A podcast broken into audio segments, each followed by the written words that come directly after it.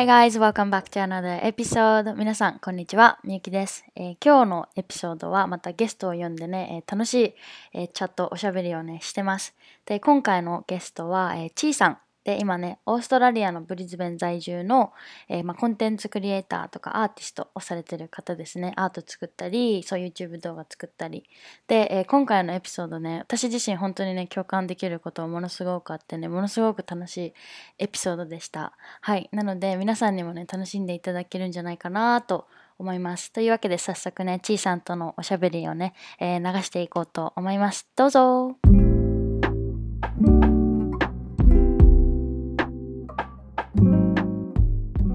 はい、皆さん、こんにちは。今日は、えー私が約1年前ぐらいからかな、えーえーっと、YouTube でちーさんを見つけて、で、フォローしてる、まあ、YouTuber 兼コンテンツクリエイターのね、えーちーさんに、えーお越しいただいて、まあ、ゆるくおしゃべりしていこうかなと思います。ちーさん、こんにちは。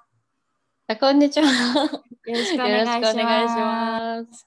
はい。と先ほどもあのいたんですけど、私本当ちょうど1年前ぐらいにちーさんの YouTube をたまたまあの見つけて、そこからなんか、ああ、この人めっちゃいいと思ってずっとフォローしてるんですけど、い。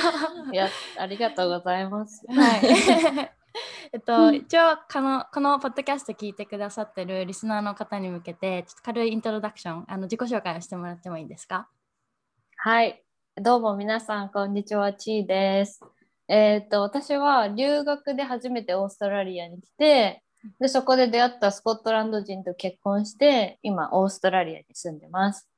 でオーストラリアに住みながら、まあ、YouTube やったり、たまにイラスト描いたり、最近はポッドキャストとか初めて見ました。うんはい。はい。えっと、オーストラリアでの、まあ、生活をやってらっしゃるあの住んでらっしゃるっていうことでこのポッドキャスト聞いてくれくれてる人で結構海外生活とかあと留学に関心のある人が結構多くってでなんかせっかくだったらそのちいさんのオーストラリアでの生活も聞きたいなと思うんですけど多分最初交換留学かなんかでなんか来られてあそうです。よね。うんうん、うん。でその後に交交換留学して結婚されてオーストラリアに来たって感じですか？そうですね。交換留学が1年ぐらいだったので、そこにそこで出会った人の、まあ、デビさんっていうんですけど、デビさんと出会って、で、そこから1年半、2年ぐらい遠距離したのかな。だからその間はちょっと日本で働いたりとかして、結局すぐこっち来ちゃったみたいな感じですね。なんかそのそこら辺のお話も前あの YouTube でなんか動画にしてくださってて、ああ、多はい。分なんかいろいろうん喋ってると思います。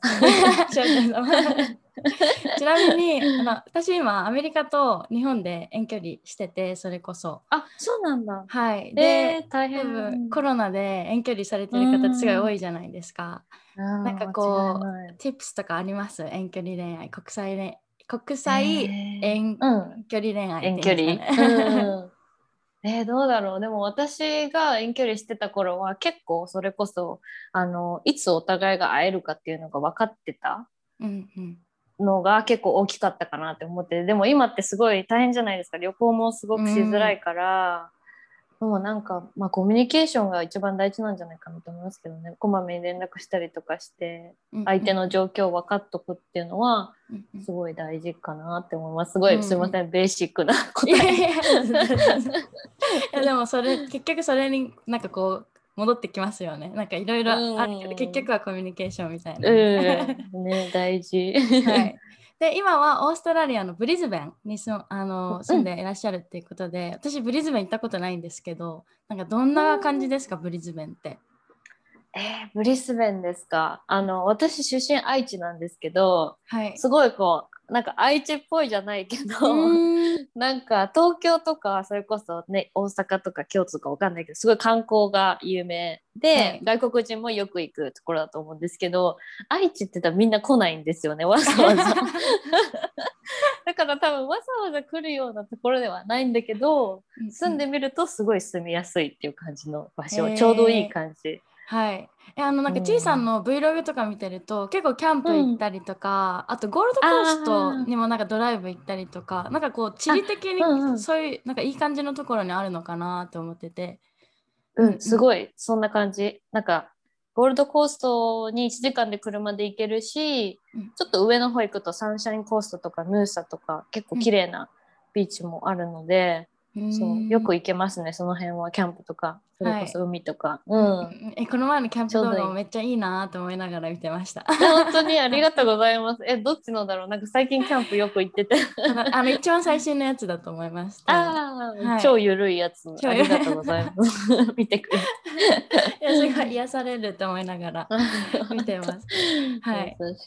ちなみに最初にあの交換留学行かれてた時ってなんか私も留学したことがあってでなんか最初のうん1年間ってすごいなんか大変だったことがすごく多くってなんかうん。私全然恋愛どころじゃなかったんですよ。だあからなんかそのちいさんが交換留学1年間ですかね。1年間。1年間。うん。でなんかそのこのすごい1年間って短い間でそれこそ勉強もして恋愛もしてってすごいなんかこう充実されてたんだろうなと思うんですけどなんかこうん。う留学した時のなんかこうなんていうんだろう。まあそれこそ時間の使い方だったりこう人と会うみたいななんかそういったこうマインドセットとか大切にされてたことってありました？えー、どうだろう。なんかとにかくその時はもうなんか初めての留学だったんで私、うその長期の、もうなんかとにかく外に出てなんか毎日人と喋んないとみたいな感感じで過ごしてたような気がしますね。だからまあ勉強も正直大変っちゃ大変だったけど、でもね、あんまり あの そんなに授業取ってなかった。だから選べたんですよね。大体こう、はいあの教科をそれこそまあ普通の大学生だったら現地の大学生だったら4教科ぐらいあのコースを取ってたところを私はなんか初めてだしあんまり自分にねちょっとたくさんなんていうのいろんなものを背負っても嫌だなと思ってうんうんうん。3つに選んだんですよね。だからもはいう週3ぐらいしか学校なかったからそれこそまあでもまあそうアセスメントとかも多かったけど、うんうん。うんうん、だから勉強もまあしたしましたけど結構そのなんだろう友達と遊んだりとか、うんうんうん。うん、なんかそういうところのが結構頑張っ頑張る 頑張ることではないけどでも確かに。そういうことに時間を使ってたような気がします。うんうんうんなんかうん1年間しかないって思ったら、勉強頑張るより確かに人と会った方がいいですもんね。うん、なんか多分卒業とかねそれこそえみゆきさんは全部大学アメリカって感じ？と私最初福岡の大学行ってて辞めてで編入あそうなんですよはい、うんうんうん、でもその前に1ヶ月だけ短期留学しててもうその時は確かに勉強じゃなくってもうとりあえず友達作ろうみたいな感じで あそうそうそう。めちゃめちゃ外に出てな感じでした。た。うん、そうですよ私も。うん、なんか多分卒業とか、あのそういうプレッシャーがあるとね頑張んないとってね、うん。はい。大変かもしれないけどそういう意味ではまあ交換だったから結構緩く緩かったかなって思います。うんうんうんうん。ん。なんか結構ワーホリとか行かれる方で すごいめちゃめちゃ仕事頑張って、なんかこうお金貯めるとかなんかいろんな多分目的があって行かれると思うんですけどそれこそ多分こう英語力を上げたいとかその現地で友達を作りたいみたいな方は多分ちいさんみたいにもうとにかく外に出て毎日外に出てなんかこう人と話しに行くみたいなのがあるといいですよね。うん楽しかったです。すごいなんかあもう本当にだいぶ前だからちょっと忘れちゃったけど、けうんうん。すごい楽しかったって覚えがある。うんうんうん。感じ。実際にそのブリズベンに留学してて交換留学してでその帰ってきた時もブリズベンだったんですっけ、あそうです。一回日本帰って戻ってきたのもブリスベンです。うんうんうん、なんかどうです？交換留学してた時となんか今そのうん。住んでるじゃないですか、うん結構こうパーマネントみたいな感じでなんかこう違いとかってあったりするんですか、ありますね。自分の中でですけど、うんなんかその留学してた時は私英語をある程度、まあ、日本で勉強してきたから、うんこうちょっとべ英語にも自信があったし結構英語に関して完璧完璧主義っていうほどでもないですけど、うんあ今文章間違えちゃったとかすごい細かいこと考えてたんですよね。うんだから、あ今の言い方大丈夫だったかなみたいな。うんうんだけどもうこっちに住むってなるともうそんなの本当にどうでもよくてむしろアクセントとかあって当たり前だしなんかそういうのが逆にこう、まあ、新しく友達とかコミュニティを作る上でなんか私は日本から来てて、まあ、こういうアクセントあるみたいなアイデンティティの部分が意外とそのだ大事大事っていうか自分的にはそっちの方が生きやすいなと思ってうんうんうんでオージーと全く一緒みたいなネイティブみたいな。うんうんっていうよりもまあ、移民みたいなうんあくまでも 外国人ですみたいな。はい。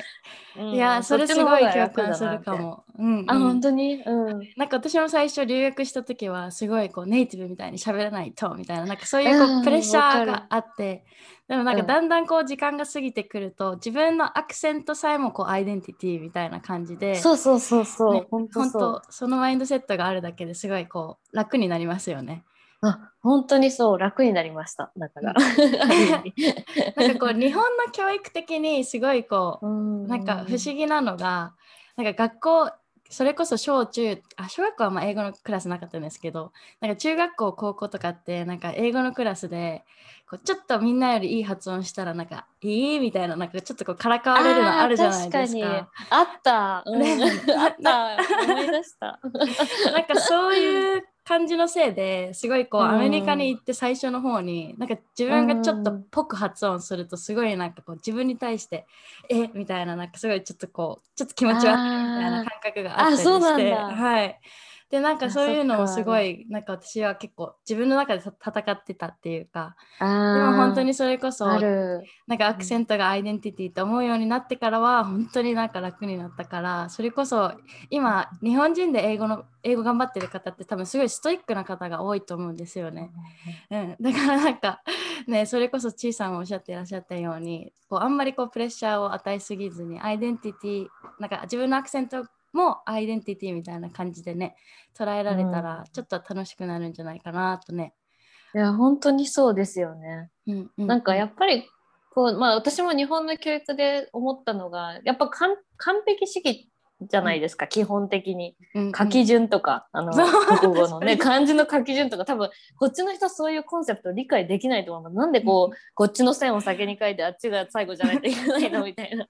確かに。でもそういうところでやっぱ英語もなんかこうみんな完璧を求めすぎちゃってる部分が結構強いのかなとか、まあ、例えば YouTube で私も英語に関して動画いくつか出したことあるけどまあすごい参考になりますとかって言ってくれる意見もあればなんか発音がすごい変とか なんかこうやっぱそうやってこうクリティサイズしちゃう人が周りにいるからやっぱりそういう環境的にもうんうん。こう自分自分を出せないって言ったらあれだけどうんうんうん。ちょっとそういうのもあるのかなとか思ったりとかね。うんうん。うん、確かにそれはあるか。なんかこう英語に対してすごいこうこうあるべきみたいなその固定なんていうんですかね、こうステレオタイプみたいなのが多分みんなあって、だからこそちょっとそれから外れたのを目にするとなんかちょっとこうん。うクリティサイズされたりとか、ねそれこそう。特になんか英語ってすごいこうなんかビジネスにされやすいトピックでもあるしなんかそういうこう、ま、的になりやすいっていうかなんか日本人にとって、だからこそなんかうんちょっとセンシティブだよなとか思いつつでもなんか英語できたらすごい便利だから、なんかみんなにもなんかこう、うん頑張ってほしいけどみたいな。わかる。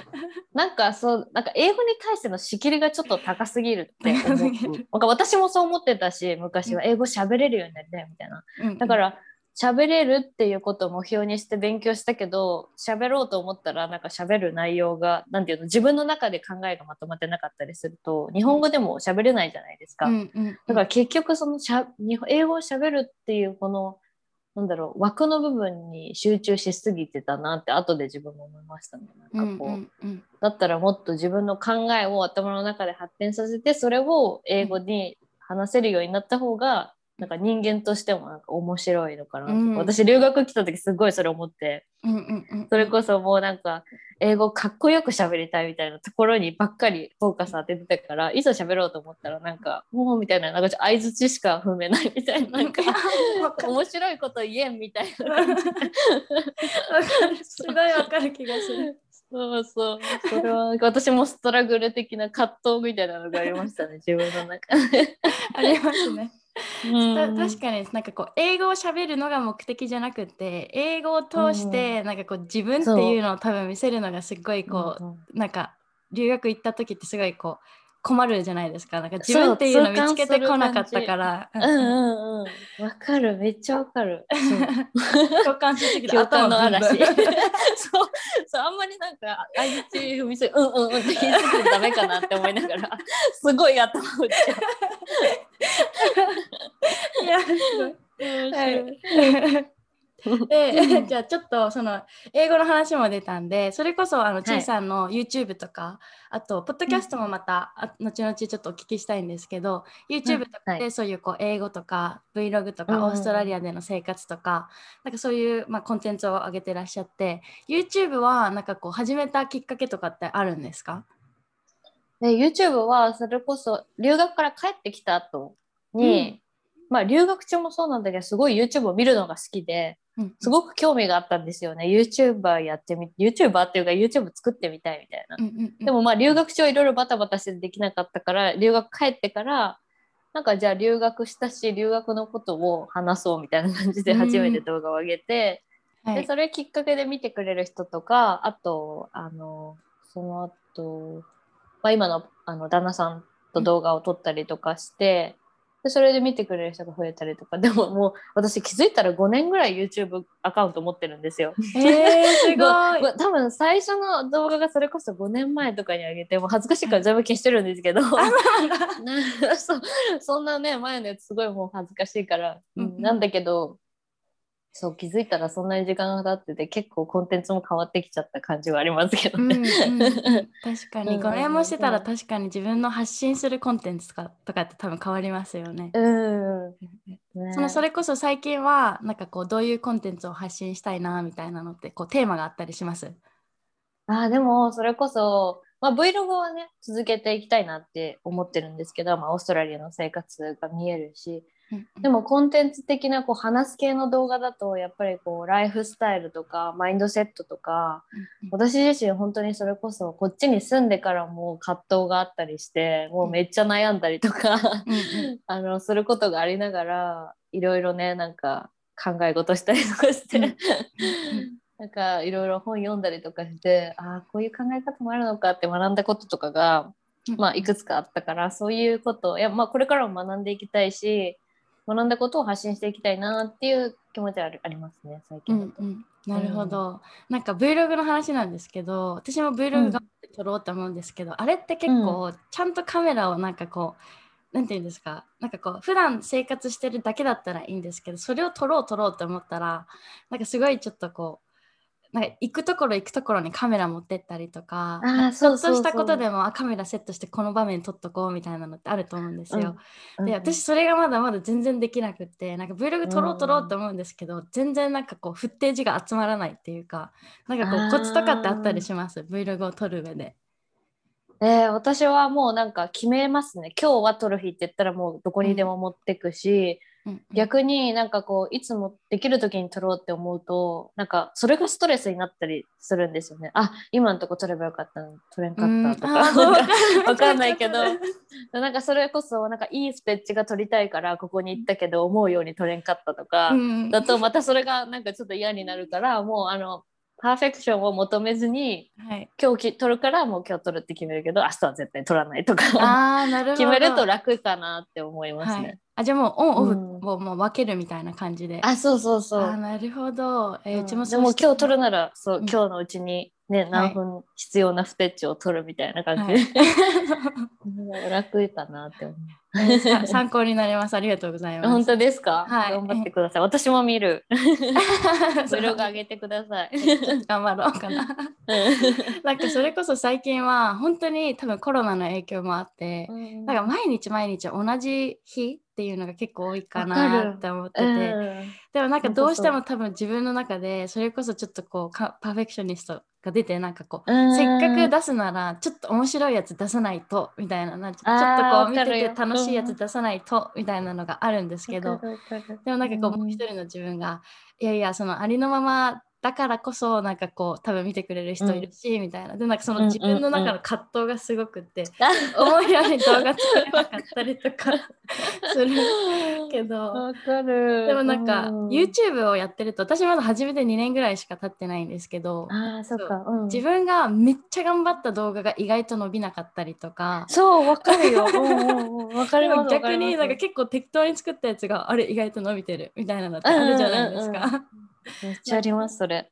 予想できないからこそ多分あんまりこう力入れすぎない方がいいのかなとか思ったりも。うん私もすごくそれ最近思いますね。それこそなんか YouTube 頑張りたいって思ってた時は、うんなんだろうもう数字にばっかり集中しちゃうっていうかこの動画はあの、うん再生回数多く取れたじゃあこいういうのをもっと増やそうみたいな感じで増やしたところで意外とそれがね、あんまりあれ？みたいな。なるじゃないそうだからやっぱ期待しちゃったりとか数に集中しすぎたりして結構自分なんだろうストレスとか楽しくなくなっちゃうのが一番怖いなと思って、そうするともう続けれなくなっちゃうから、そうだから結構マイペースにやることも大事ですよね。うんうんうん、でもうんじいさん結構すごいコンスタントっていうかなんかすごいそこ尊敬してるところで最近その週に大体2回とか動画出されるじゃないですか。うん。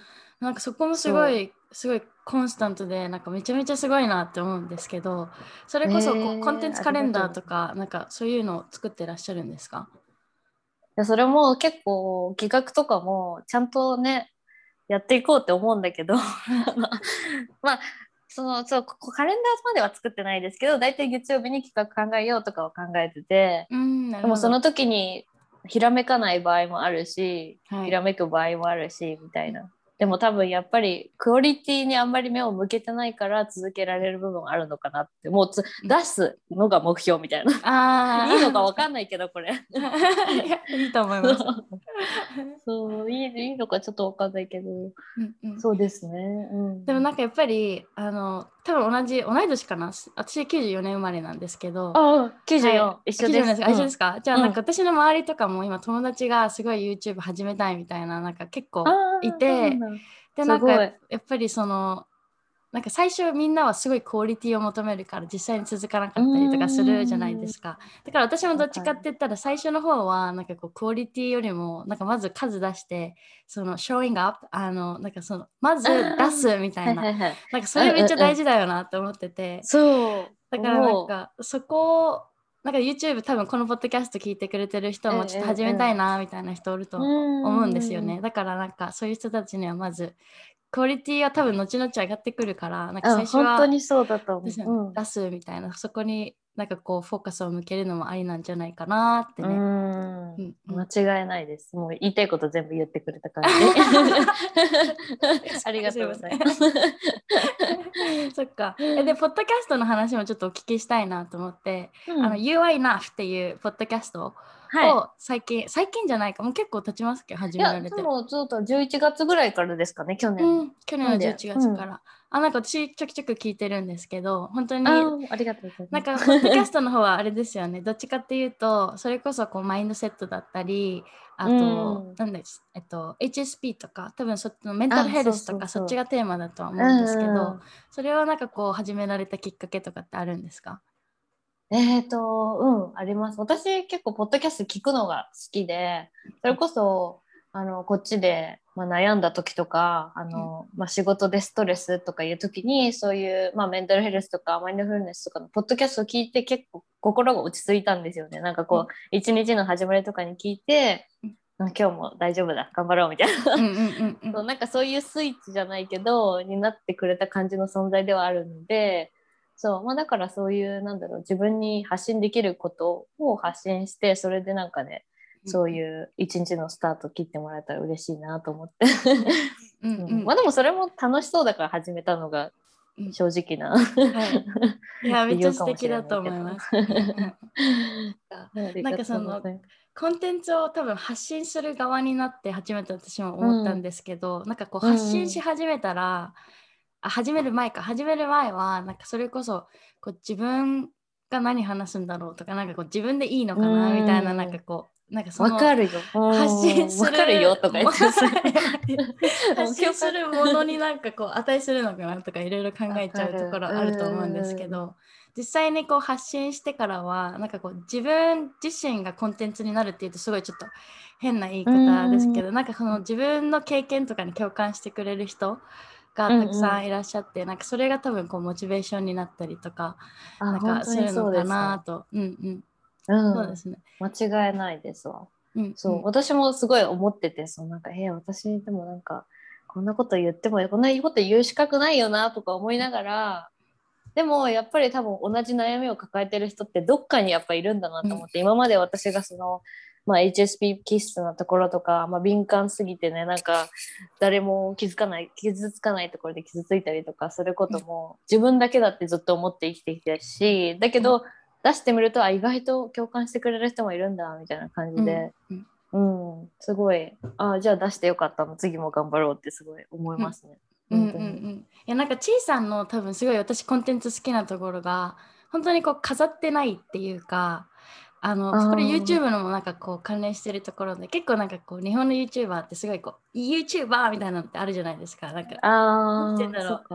なんかすごいこうもう本当に撮影用の自分みたいなのが結構私ちょっと見えてるなってことが多くて。でもなんかちいさんのあの YouTube とかポッドキャストもそうなんですけど本当にこうゆるく入ってくるっていうか なんかこうオーストラリアとなんか日本みたいなめっちゃ遠いんだけどでもなんかすごいこう あなんかそこら辺のなんか森でキャンプしてそうみたいななんかこうすごい見やすいっていうか。うん。嬉しいですでも、うん。なんかそこがちいさんのコンテンツのめっちゃ好きなところで。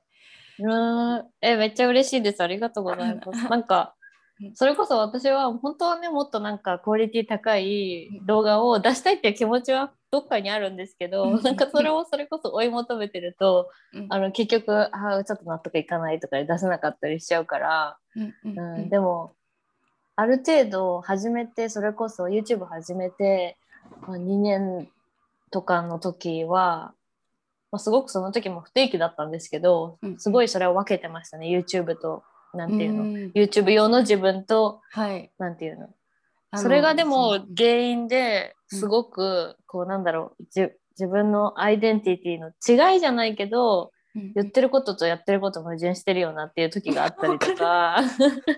なんかすごくそれでなんか自分になんかどんどんプレッシャーじゃないけどうん。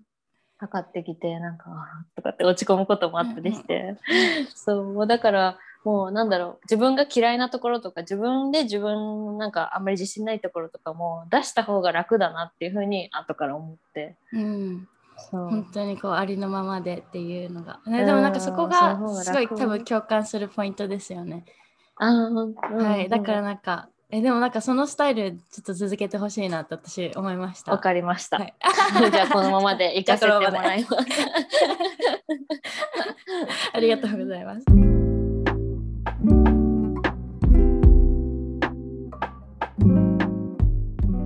ゃあコンテンツのまあ話はもまだまだいっぱい聞きたいこといっぱいなんですけどもうちょっとこう、ちいさんについて聞きたいなと思って最近こうハマっていることとかってありますか？え最近ですか？最近の最近だとあの粘土。うん。粘土であ工作？はい。するのにハマってて、はい。えっ、と結構絵とか描くのも好きだったりするんですけど最近その粘土なんかなんていうの紙粘土でもないんですけど多分ほっとくとちょっと乾くような重めの粘土なんですけど、スカルプチャー用の粘土かな多分そういうアートアートのスチューデントが使うようなやつ、ええー、えそれ後からファイアリングするんですか？あのファイアリングって何ですか、えっと、なんか、何ですか、釜に入れて、で、なんかこう、あ焼くやつ。あ。あ、それじゃなくて。うん。それはセラミックだからそういうセラミックでもできると思うんですけどうん。私はあのそのオーブンとかないから本当に乾かすだけうんなんだけど、それでなんかキャンドルホルダー作ったりとあかなんかジュエリースタンド作ったりとかしてはい。なんか楽しいですねそれが。色塗ったりもするんですか？あそうそうそう。最初になんか24時間ぐらい乾かさないといけなくて、まあ形作って乾かして、でその後は普通にアクリルの絵の具でバーって塗ってスプレーしてみたいな感じ、うん。私も一回マーケットでこっちのブリスベンのマーケットで売ったことがああるんですけどうんうん。そうだ結構意外。そとその粘土が売れたんですよね。粘土の、の話えー。そう流行ってんのかなって思いながらすごい。でもあれですよ。デコボコですごくハンドメイドって感じのなんか全然完璧じゃない、うんうんうん。いろんそれがな形のもの。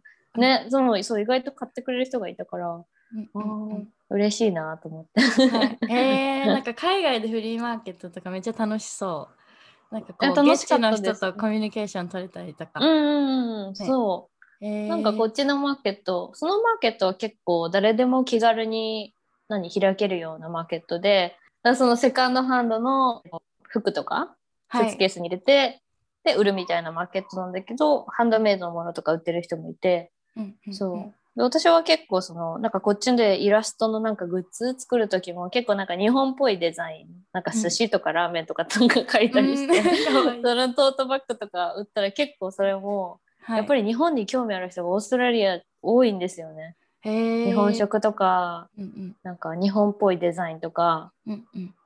そういうそれで結構立ち止まって買ってくれる人とかもいたのでうんうんうんそう、ん面白いなと思って。それこそ今オーストラリアにあの住んでらっしゃる方とか小さなフリーマーケット行って買おうみたいなできますよね。うん確かにうんうんそう来てくれたえー人もいて嬉しかった。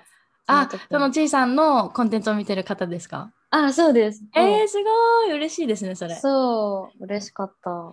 へーそうそうそう。あれですよね日本でもでもちいさんのグッズって買えますよね。そうですね。うんなんかイラストのグッズは買えます。は。い。うんうんううんん。じゃあもしかしたらこのポッドキャストを聞いててねちいさんちょっと気になる方はあのグッズうん買ってください。よめっちゃ可愛いありがとうございます。あ、本当ですか、うんいや、私めっちゃシンプルな絵しか描かないけど、なんか。いやーなんかしかも A プラスそれこそなんかこうマインドフルネスとかのあのクオートうんを一緒に書かれてるじゃないですか。なんかはいそれがすごいあの小さんらしいっていうかあ、すごい本当ですか？オリジナルななんかこう作品でめちゃめちゃいいなって。うん思ってますうんありがとうございます。うんうん優しいリアクション。あ本当になんかいつもいいなと思って見てたので それこそなんか多分その私もすごいアートが好きで、うん。で大学ででアートもグラフィックデザインと後ろのああれですよね、壁紙とかめっちゃ可愛いと。ありがとうござい描きました？これ。えっと、絵の具描いた、うんで、これ印刷ですね。自分であのデザインしたやつを。可愛いそうなんかこういうの好きで。で、すごい好きですわ、そのセンス。あの、嬉しい。うんありがとうございます。なんかそれこそ、なんかこう、大学卒業してからとかは、なんか、うん絵の具とか全然触んなかったっていうか、うんうん私は本当ここ2、3年でやっと最近こう、なんか中学校の時使ってた絵の具取り出してきて、みたいな。うんで、なんか、楽しいですよね。えめっちゃ楽しいはいうんなんかこの前陶芸とかも行ってもうドロッドロになるじゃないですか、ああいうのって、うんうんでもなんかこうう。別に携帯見ないしなんかこう、うんそれだけに集中できるからなんかすごいいいなと思って。本当こうアートはセラピーじゃないけど。え、本当そうですよね。なんかこう黙々と何も考えずにひたすら塗るとか楽しすぎる。そういう時間が私すごく好きですわ。うん。ううん。ん。本当になんか作るって多分すごい楽しいじゃないですかゼロから何かを作るって、多分それがうん YouTube だったりアートだったりなんかこう、うんアウトプットする形は違うにしろ何かを多分作るってすごいこう満たされるなーっていつも、うんあ本当そう。そうです。そうですしか 言ってない気がする。共感しすぎて。そうそう。いや嬉しいじゃあ、えっと、そろそろもう気づいたら30分以上経ってるんですけどはい楽しかった。じゃあ最後に、えっと、ちいさんに大切にしてる習慣とかマインドセットを、まあ、3つピックアップしてシェアしていただきたいなと思います。三つですか？3つはい。まず一つ目はうんマインドフルネスかなって思いますね。やっぱマインドフルネスとか意識し始めて自分の中のこう考え方とか自分との自分の感情との向き合い方っていうのがすごく変わったので、まあ、これがすごく大事だなって思ってることで二つ目が、えっと、自分で自分のケアをするセルフケアって大事だな。うん。セルフケアをあれあの毎日の生活に取り入れて、まあ、自分で自分の機嫌を取るみたいな。うん、で3つ目は、えーマインドセットなんですけど、まあ、なるようになる、なるようになる。うん、なるようになるっていうふうに言葉が好きですね流れに身を任せるみたいな。うんあめっちゃいい。うんうんうん。うん、なるほど。素そんな感じ敵かな。ちなみになんかセルフケアって なんかどんなセルフケアされてるんですか、私は結構、まあ、まずやるのは瞑想とあと、まあ、それこそ絵描いたりとかうんうんうん。絵の具使って絵描いたりとか、うん。あと散歩お散歩外に行ったりとかかな、うん。それが大体やることうんの3つ、ああとジャーナリングもやります。うんうんうんうん。めちゃくちゃうん。なんか結構セルフケアっていうとなんか多分まだまだ日本ではセルフケアイコール、うん。なんかこうマッサージに行くとかなんかななんかあるじゃないですか。そういうこう、うんうん。物を買うとかなマスんか結構。マスクしてあワイングラスを持ってお風呂に入るみたいな。